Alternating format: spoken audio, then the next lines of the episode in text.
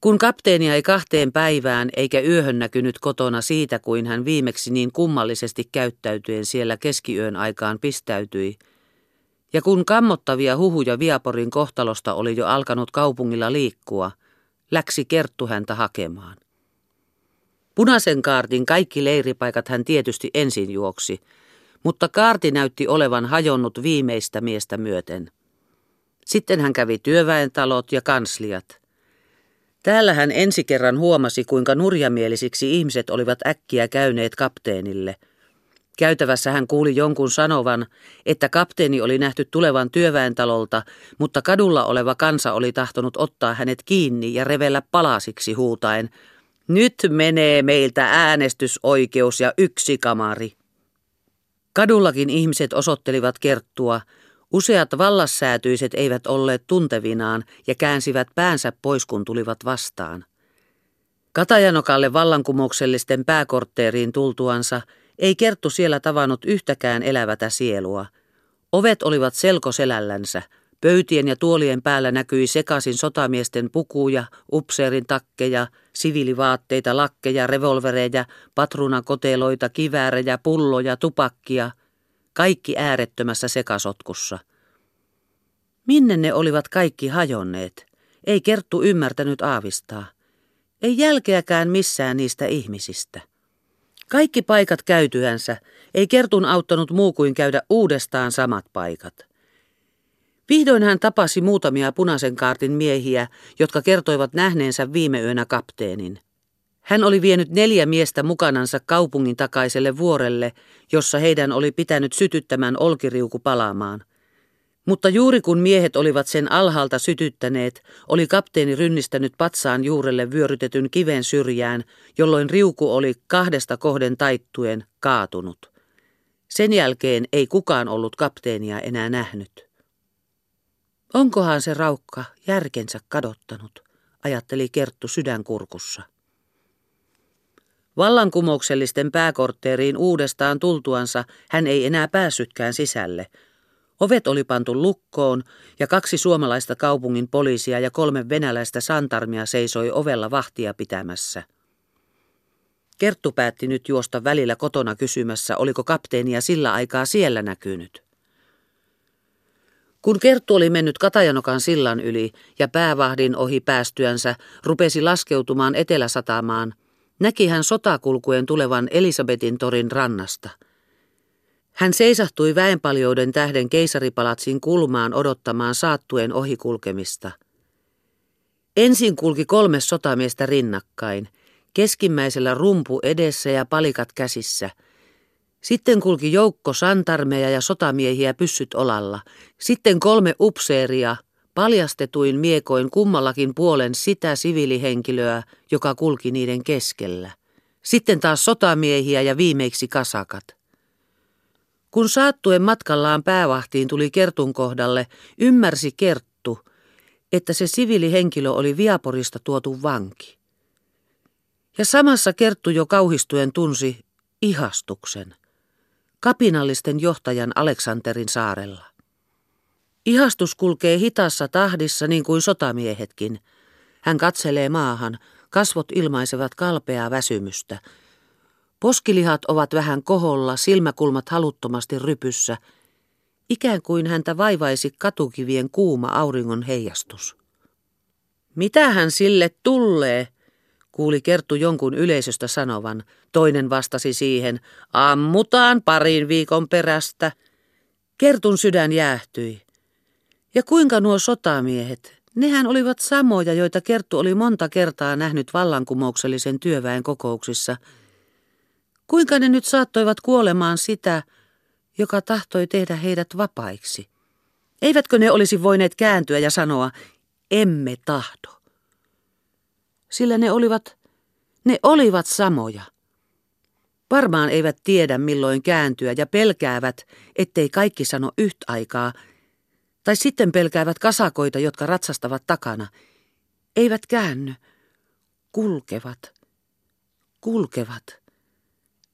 Ai ai. Ei Kerttu tiedä, kenenä olisi tukalampi olla, noinako sotamiehinä vai ihastuksena. Päävahdin kello kilahtaa. Vahtimiehet tulevat kaksittain ulos, kivärit käsissä. Kaksoisovet jää auki. Rumpu pärisee. Upseerit menevät ihastuksen kanssa päävahdin ovista sisälle. Vahtimiehet menevät kaksittain jäljestä, ovet sulkeutuvat. Kasakat ratsastavat pois. Väki hajoo hiljaa. Kerttu juoksee henkensä edestä, sillä jos hän ei nyt kohta löydä kapteenia ja piilota häntä, vangitsevat ne senkin ja ampuvat. Kerttu tahtoo poikata uudestaan kaartin kanslialle, mutta ei pääse enää lähellekään. Kadut ovat suljetut, kanslia kasakkain vallassa, jotka ottavat kiinni kaikki, mitkä vaan siitä talosta tulevat tai sitä lähestyvät. Karkulaisilta Kerttu saa tietää, ettei kapteenia ole nähty kansliassa. Nyt juoksee Kerttu vihdoin kotiin. Kustava on jo ulkoovella vastassa ja sanoo surkeasti hätääntyneenä käyneensä Fransin luona neuvottelemassa – ja oli Frans sanonut poliisien tulevan kohta kapteenin asuntoon kotitarkastukselle ja vangitsemaan häntä. Sen oli Frans saanut tietää siten, että hänen poikansa Hagert ja Wilhelm, jotka Suomen kaartin tarkampuja pataljoonan hajottua palvelivat uusina kaupungin poliiseina, olivat muiden poliisien mukana määrätyt tätä vangitsemista toimittamaan. He eivät olleet sukulaisuuttansa ilmaisseet, sillä se olisi nyt heidän nimeänsä haitannut, ja sitä paitsi oli heidän välinsä kapteenin kanssa aina ollut huono, mutta erittäinkin nyt tähän uuteen poliisikuntaan tultuansa, jota kapteenin miehet olivat haukkuneet lahtarikaartiksi. Kun vaari oli sanonut heille, huonosti teette, olivat he moittineet vaaria sanoen, saako esivaltaa vastaan olla – Vaarin pitäisi olla hiljaa, joka on Siperian karkulainen. He olivat vain nauraa virnistäneet vetäessään valkoisia poliisihansikkaita käsiinsä ja sitten punaviiksiään kohennellen lähteneet kotoa. Frans, nähtyään Kustavan epätoivon, oli vihdoin heltynyt ja käskenyt piilottaa kapteeni Vinnille, jos tulisi kotiin, mutta itse oli mennyt puuskuttaen pois niin kuin tärkeälle asialle – mikä seikka oli antanut Kustaavalle salaista toivoa Fransin myötävaikutuksesta kapteenin pelastamiseksi. Franssilla oli suuria tuttavuuksia. Kustaava sanoi kaikille, tehkää niin kuin Eno Frans sanoo, sillä kaikki käy kuitenkin aina juuri niin kuin Eno Frans tahtoo.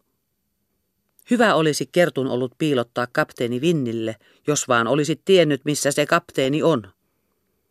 Tähän hätään tuli vielä Loviisa, joka saman tarkampuja pataljoonan hajottua palveli ruuanlaittajana vapaherrattarella ja sanoi kaikkien parempien ihmisten neuvovan, että Kertun pitäisi ilmaista kapteeni poliisille ja ottaa ero semmoisesta miehestä.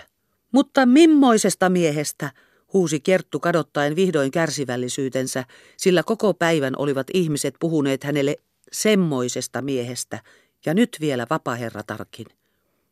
Hän purskahti itkemään, jolloin Lovisa muutti kohta mielipiteensä, ruveten nyt hänkin innolla ottamaan osaa neuvotteluun kapteenin toimittamisesta säilöön. Lapset olivat jo kauan aikaa tahtoneet jotain sanoa, ja kun vihdoin saivat suunvuoron, ilmottivat hakeneensa isää merikallioilta, joita sanotaan myös kaartinkallioiksi, ja nähneensä siellä isän kävelemässä edestakaisin, mutta isä oli sormea heristäen sanonut heille, menkää joutuin kotio. Merikallioista tuskin puolisanaa kuultuansa Kerttu jo lensi jälleen ulos. Kuinka hän ei ollut ennen tullut sitä ajatelleeksi, vaikka kapteeni oli toistakymmentä vuotta aina ollut niillä merikallioilla, milloin ei ollut kotona tai jossain tarkkaan ilmoitetussa muussa paikassa. Aivan oikein. Ensin näkyy vaan musta pilkku taivasta vasten, sitten erottuu ilmeisesti kapteenin tutut piirteet. Katselee viaporiin päin, kävelee nopeasti edestakaisin, taas seisahtuu, taas katselee. Kerttu oli hurjasta juoksusta, monista harhaan astumisista ja kompastuksista näillä kallioilla niin hengästynyt, että hänen täytyi istua levähtämään ollessaan jo aivan lähellä kapteenia. Sanakaan hän ei saanut hengästyksen tähden suustansa. Kapteeni näytti Kertun mielestä ensikatsaukselta melkein mielipuolelta. Niin tuhkan harmaa se oli kasvoiltansa ja puhui itseksensä milloin pysähtyen, milloin nopeasti siirtyen toiseen paikkaan. Mutta kun Kerttu tuli lähelle, ei kapteenin kasvoissa näkynyt mitään muuta erinomaista kuin tavattomasti suurenneet silmien mustuaiset. Kerttu kävi kohta tarmokkaasti kapteenin käteen ja rupesi vetämään pois sanoen, että poliisit olivat tulossa. Mitä pahaa olen minä tehnyt, että minut vangittaisiin, sanoi kapteeni ajatuksistaan reväistyn ihmettelevällä ilmeellä. Ja Kerttu tunsi, että helpompi olisi ollut saada liikkeelle sellaista satamapollaria, johon siirtolaislaivat viskaavat köysisilmukkansa, kuin kapteenia hievautetuksi siltä paikalta, missä hän seisoi. Enkö minä lakkoviikolla pelastanut tätä kaupunkia verilöylystä omien kansalaisten kesken, enkö minä nyt ole pelastanut tätä kaupunkia pommituksesta, joka olisi sen maan tasalle tuhonnut. Miksi he siis minut vangitsisivat? Johan, sinä olet järjiltäsi, Kerttu. Kerttu tiesi, että kun kapteeni rupeaa jotakin ajatuksen juoksua puheessa selvittämään, on paras antaa hänen rauhassa sanoa sanottavansa. Kerttu sen tähden päätti antaa sen puhua korkeintaan viisi minuuttia, jonka jälkeen aikoi ryhtyä viimeiseen keinoon, sillä jokainen hetki oli tärkeä. Ei Kerttu, olkoon Kertulla oikein, ei saa tappaa. Olkoon, ettei saa, kun ei kerta voikkaan. Mutta sitten ei saa myöskään totella. Hyvä on. Nyt en aio enää totella ketään. Ei jumalia, ei piruja, ei hallitusta, ei vallankumouksellisia, ei Vasiiliaa, ei Natalia Fjodorovnaa, ei tovereja, ei ystäviä, ei vihollisia, eikä kerttuakaan. Kuuleeko kerttu? Ei kerttuakaan, ei ikinä. Kapteeni oli ilmeisesti saada raivokohtauksensa, mutta Kerttu ehti ennen. Viisi minuuttia oli kulunut. Hän heittäytyi suulleen maahan, pani kasvonsa käsivarsien päälle ja alkoi päätänsä heilutellen ääneensä itkeä surkeasti voivotellen lasten ja hänen omaa kohtaloansa, kun nyt jo ihmiset melkein sylkevät heitä. Ja paljon muuta semmoista sanoi, mitä vaan saattoi kiireessä keksiä – sillä kun on ihmishengestä kysymys, ei voi mitään keinoja olla käyttämättä, jotka pelastusta lupaavat. Ei Kertun tarvinnut suoraan teeskennellä. Hän antoi vaan valtaa tuskan raatelemalle sydämellensä, ja niin syntyi sellainen raju itku kuin nyt oli välttämätön. Ja niin kuin Kerttu oli arvannut, ei kapteeni nytkään voinut itkua nähdä, ja Kerttu jo tunsi, kuinka se koputtaa häntä selkään – No, no, Kerttu, älä huoli itkä, nouse istumaan. Kerttu nousi istumaan ja valtoinansa nyyhkyttäen sanoi, jos minä sinua johonkin pahaan käskisin, niin tietysti et tarvitsisikaan totella, mitä siis vaadit minulta, ei muuta kuin että tulet kotiin. Sano rehellisesti, onko siinä mitään pahaa, että joku ihminen menee kotiin. Sano. Kapteeni räpytteli vähän aikaa silmiänsä ja sanoi sitten, ei. Muuta ei Kerttu toistaiseksi tarvinnutkaan. Hän tarttui kapteenia käteen ja alkoi vetää. Kapteeni tuli. Kaupungin kadulle päästyänsä Kerttu rupesi käymään kapteenin kanssa käsikynkässä ja hiljensi vauhtia niin, ettei käynti näyttänyt kiireiseltä. Ihmiset katselivat heitä pitkään joka puolelta, mutta Kerttu ei ollut millänsäkään. Ei edes passipoliisin hämmästynyt naama, poliisipillin esille ottaminen ja epäröivä seuraaminen saanut Kertun kasvoista pois sitä viatonta hymyä, jonka hän oli niihin ottanut. Vasta kotitalon oven lähestyessä Kerttu yhtäkkiä rupesi vaatimaan kapteenilta nopeutta ja hymy vaihtui kalpenemiseksi. Ovessa hän jo kaikin voimin työnsi kapteenia ja rappusissa sai hirveän kiireen ja hädän. Tuskin olivat he tulleet ylös toiseen kertaan, kun Kerttu näki tyhjän ajurin tulevan heidän portillensa ja ajavan heidän pihaansa. Kertun sydän seisahtui. Hän ajatteli, tuolla ajurilla aikoo poliisi viedä kapteenin, myöhäistä.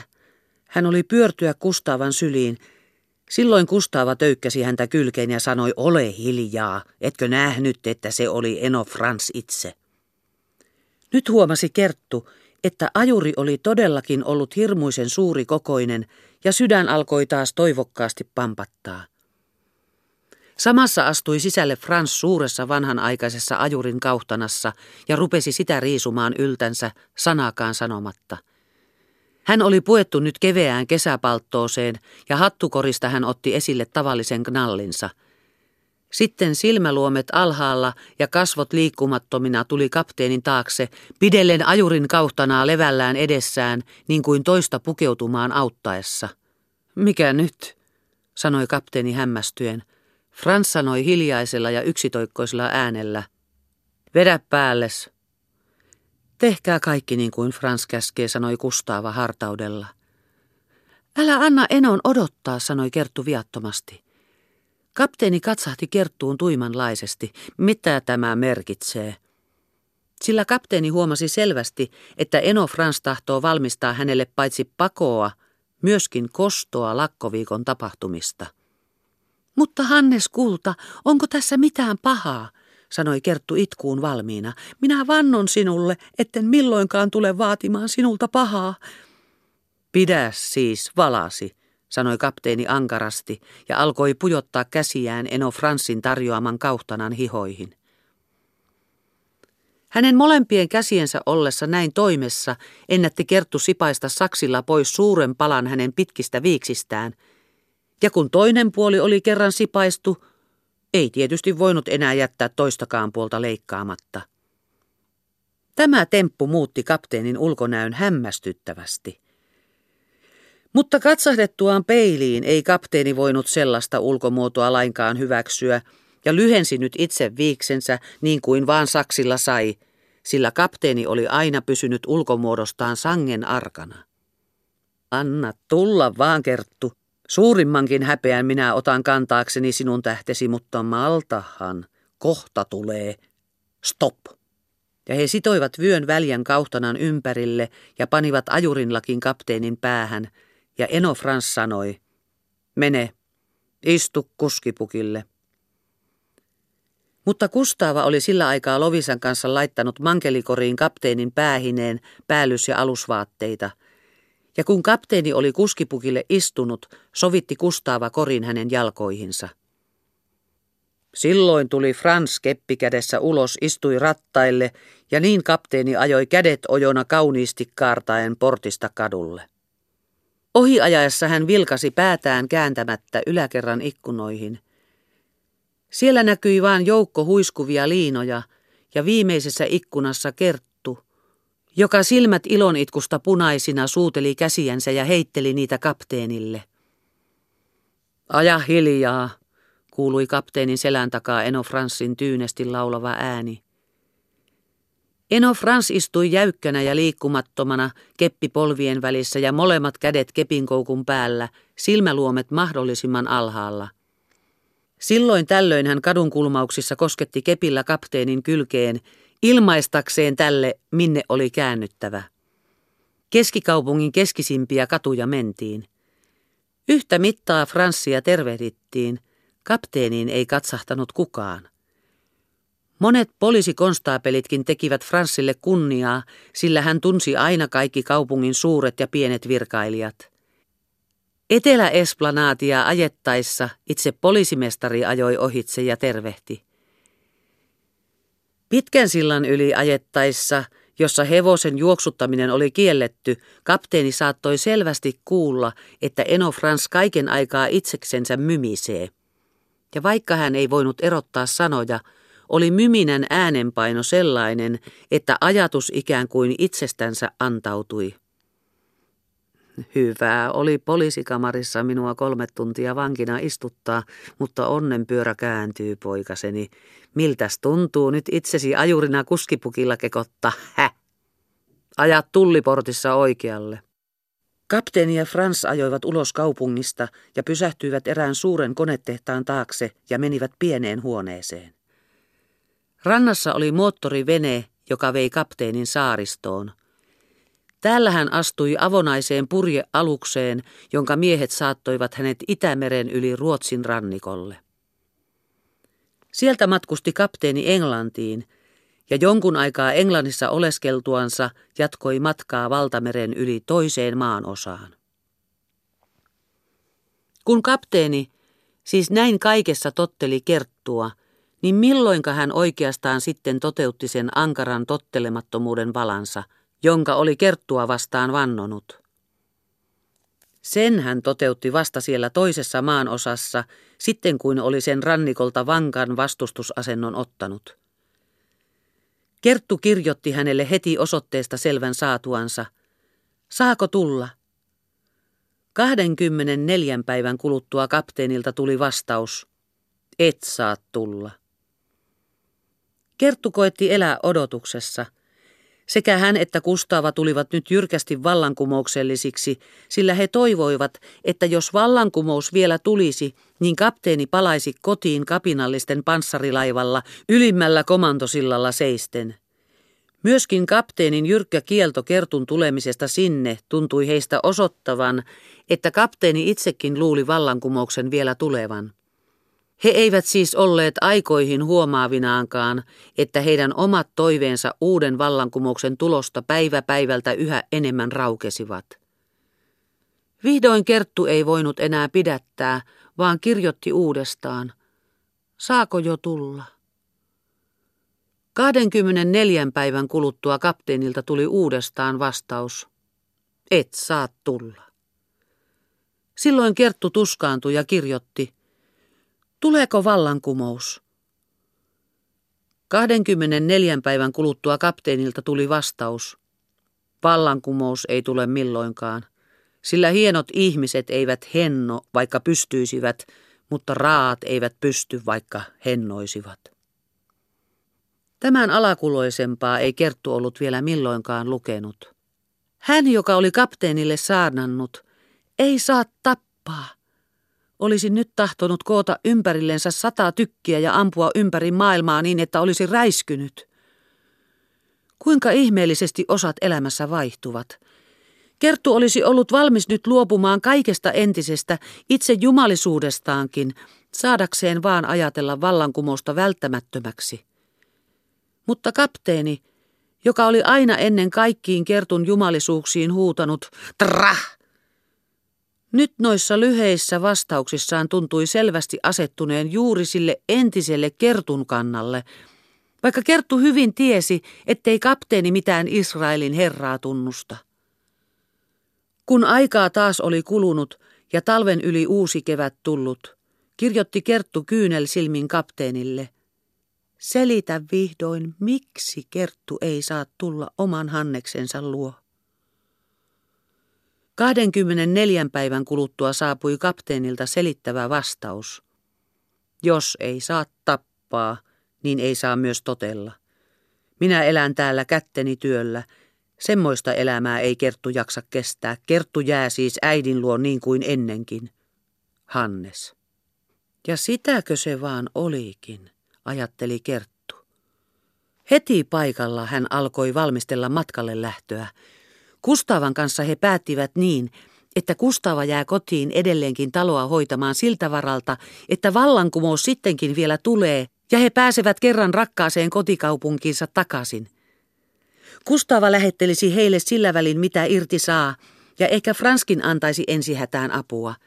Kerttu oli varma siitä, että hän kyllä pian saisi taas kapteenin päästä tuon merkillisen, ei saa totella – jonka se oli niin itsepäisesti lisännyt Kertun sääntöön, ei saa tappaa.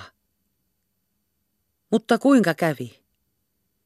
Kun Kerttu tuli lapsineen perille, oli kapteenilla siellä pieni farmi. Se on vähän maata, kaksi lehmää, pieni navetta, pari huonetta sisältävä asumus, joku ulkohuone ja vähäinen sauna. Tämä olisi kaikki ollut hyvä, mutta ei ollut minkäänlaista apuihmistä. Kerttu sanoi, tässä tarvitaan apuihmistä. Kapteeni vastasi, ei.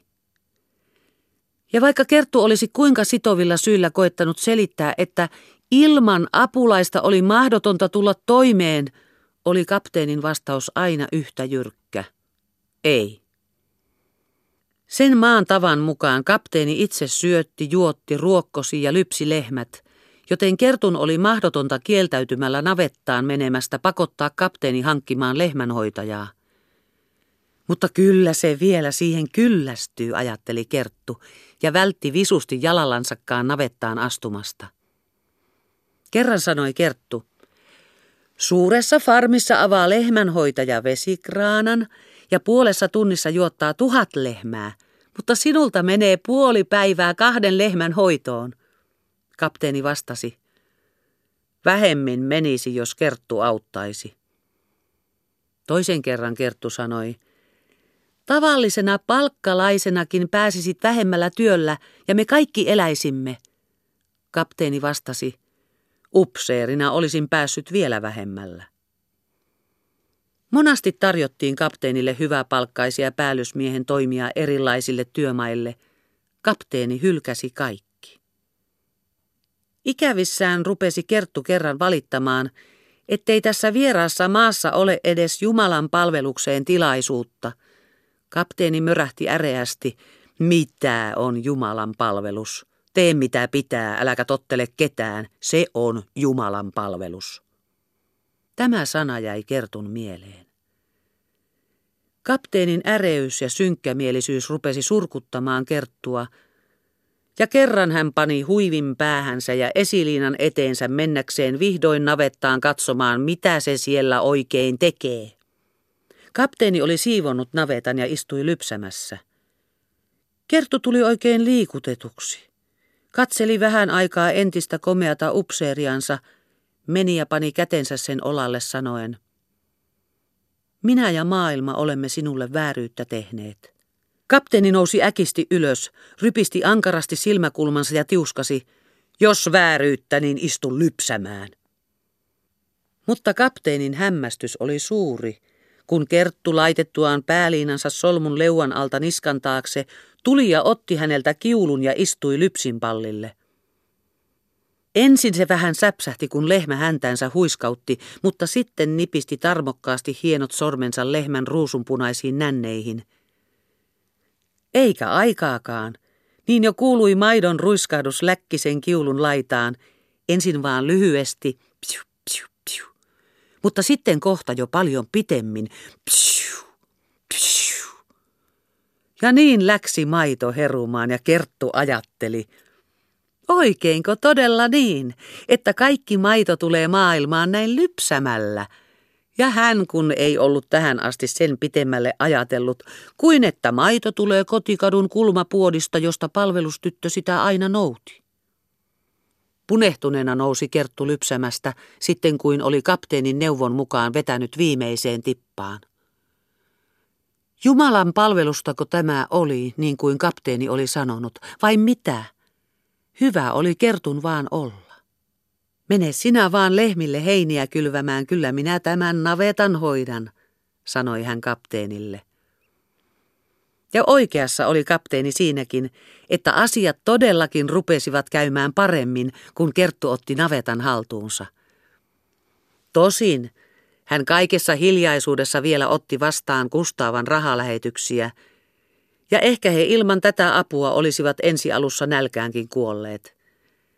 Mutta kun lapsetkin yhä enemmän innostuivat uuteen maailmaan, alkoi Kerttu todenperäistä toivoa kerran sen suuren onnen voivan heille tapahtua, että Kustaavakin voisi jättää viiniä tupakkikauppansa, myydä talon ja tulla valtameren ylitse tänne heidän keskellensä.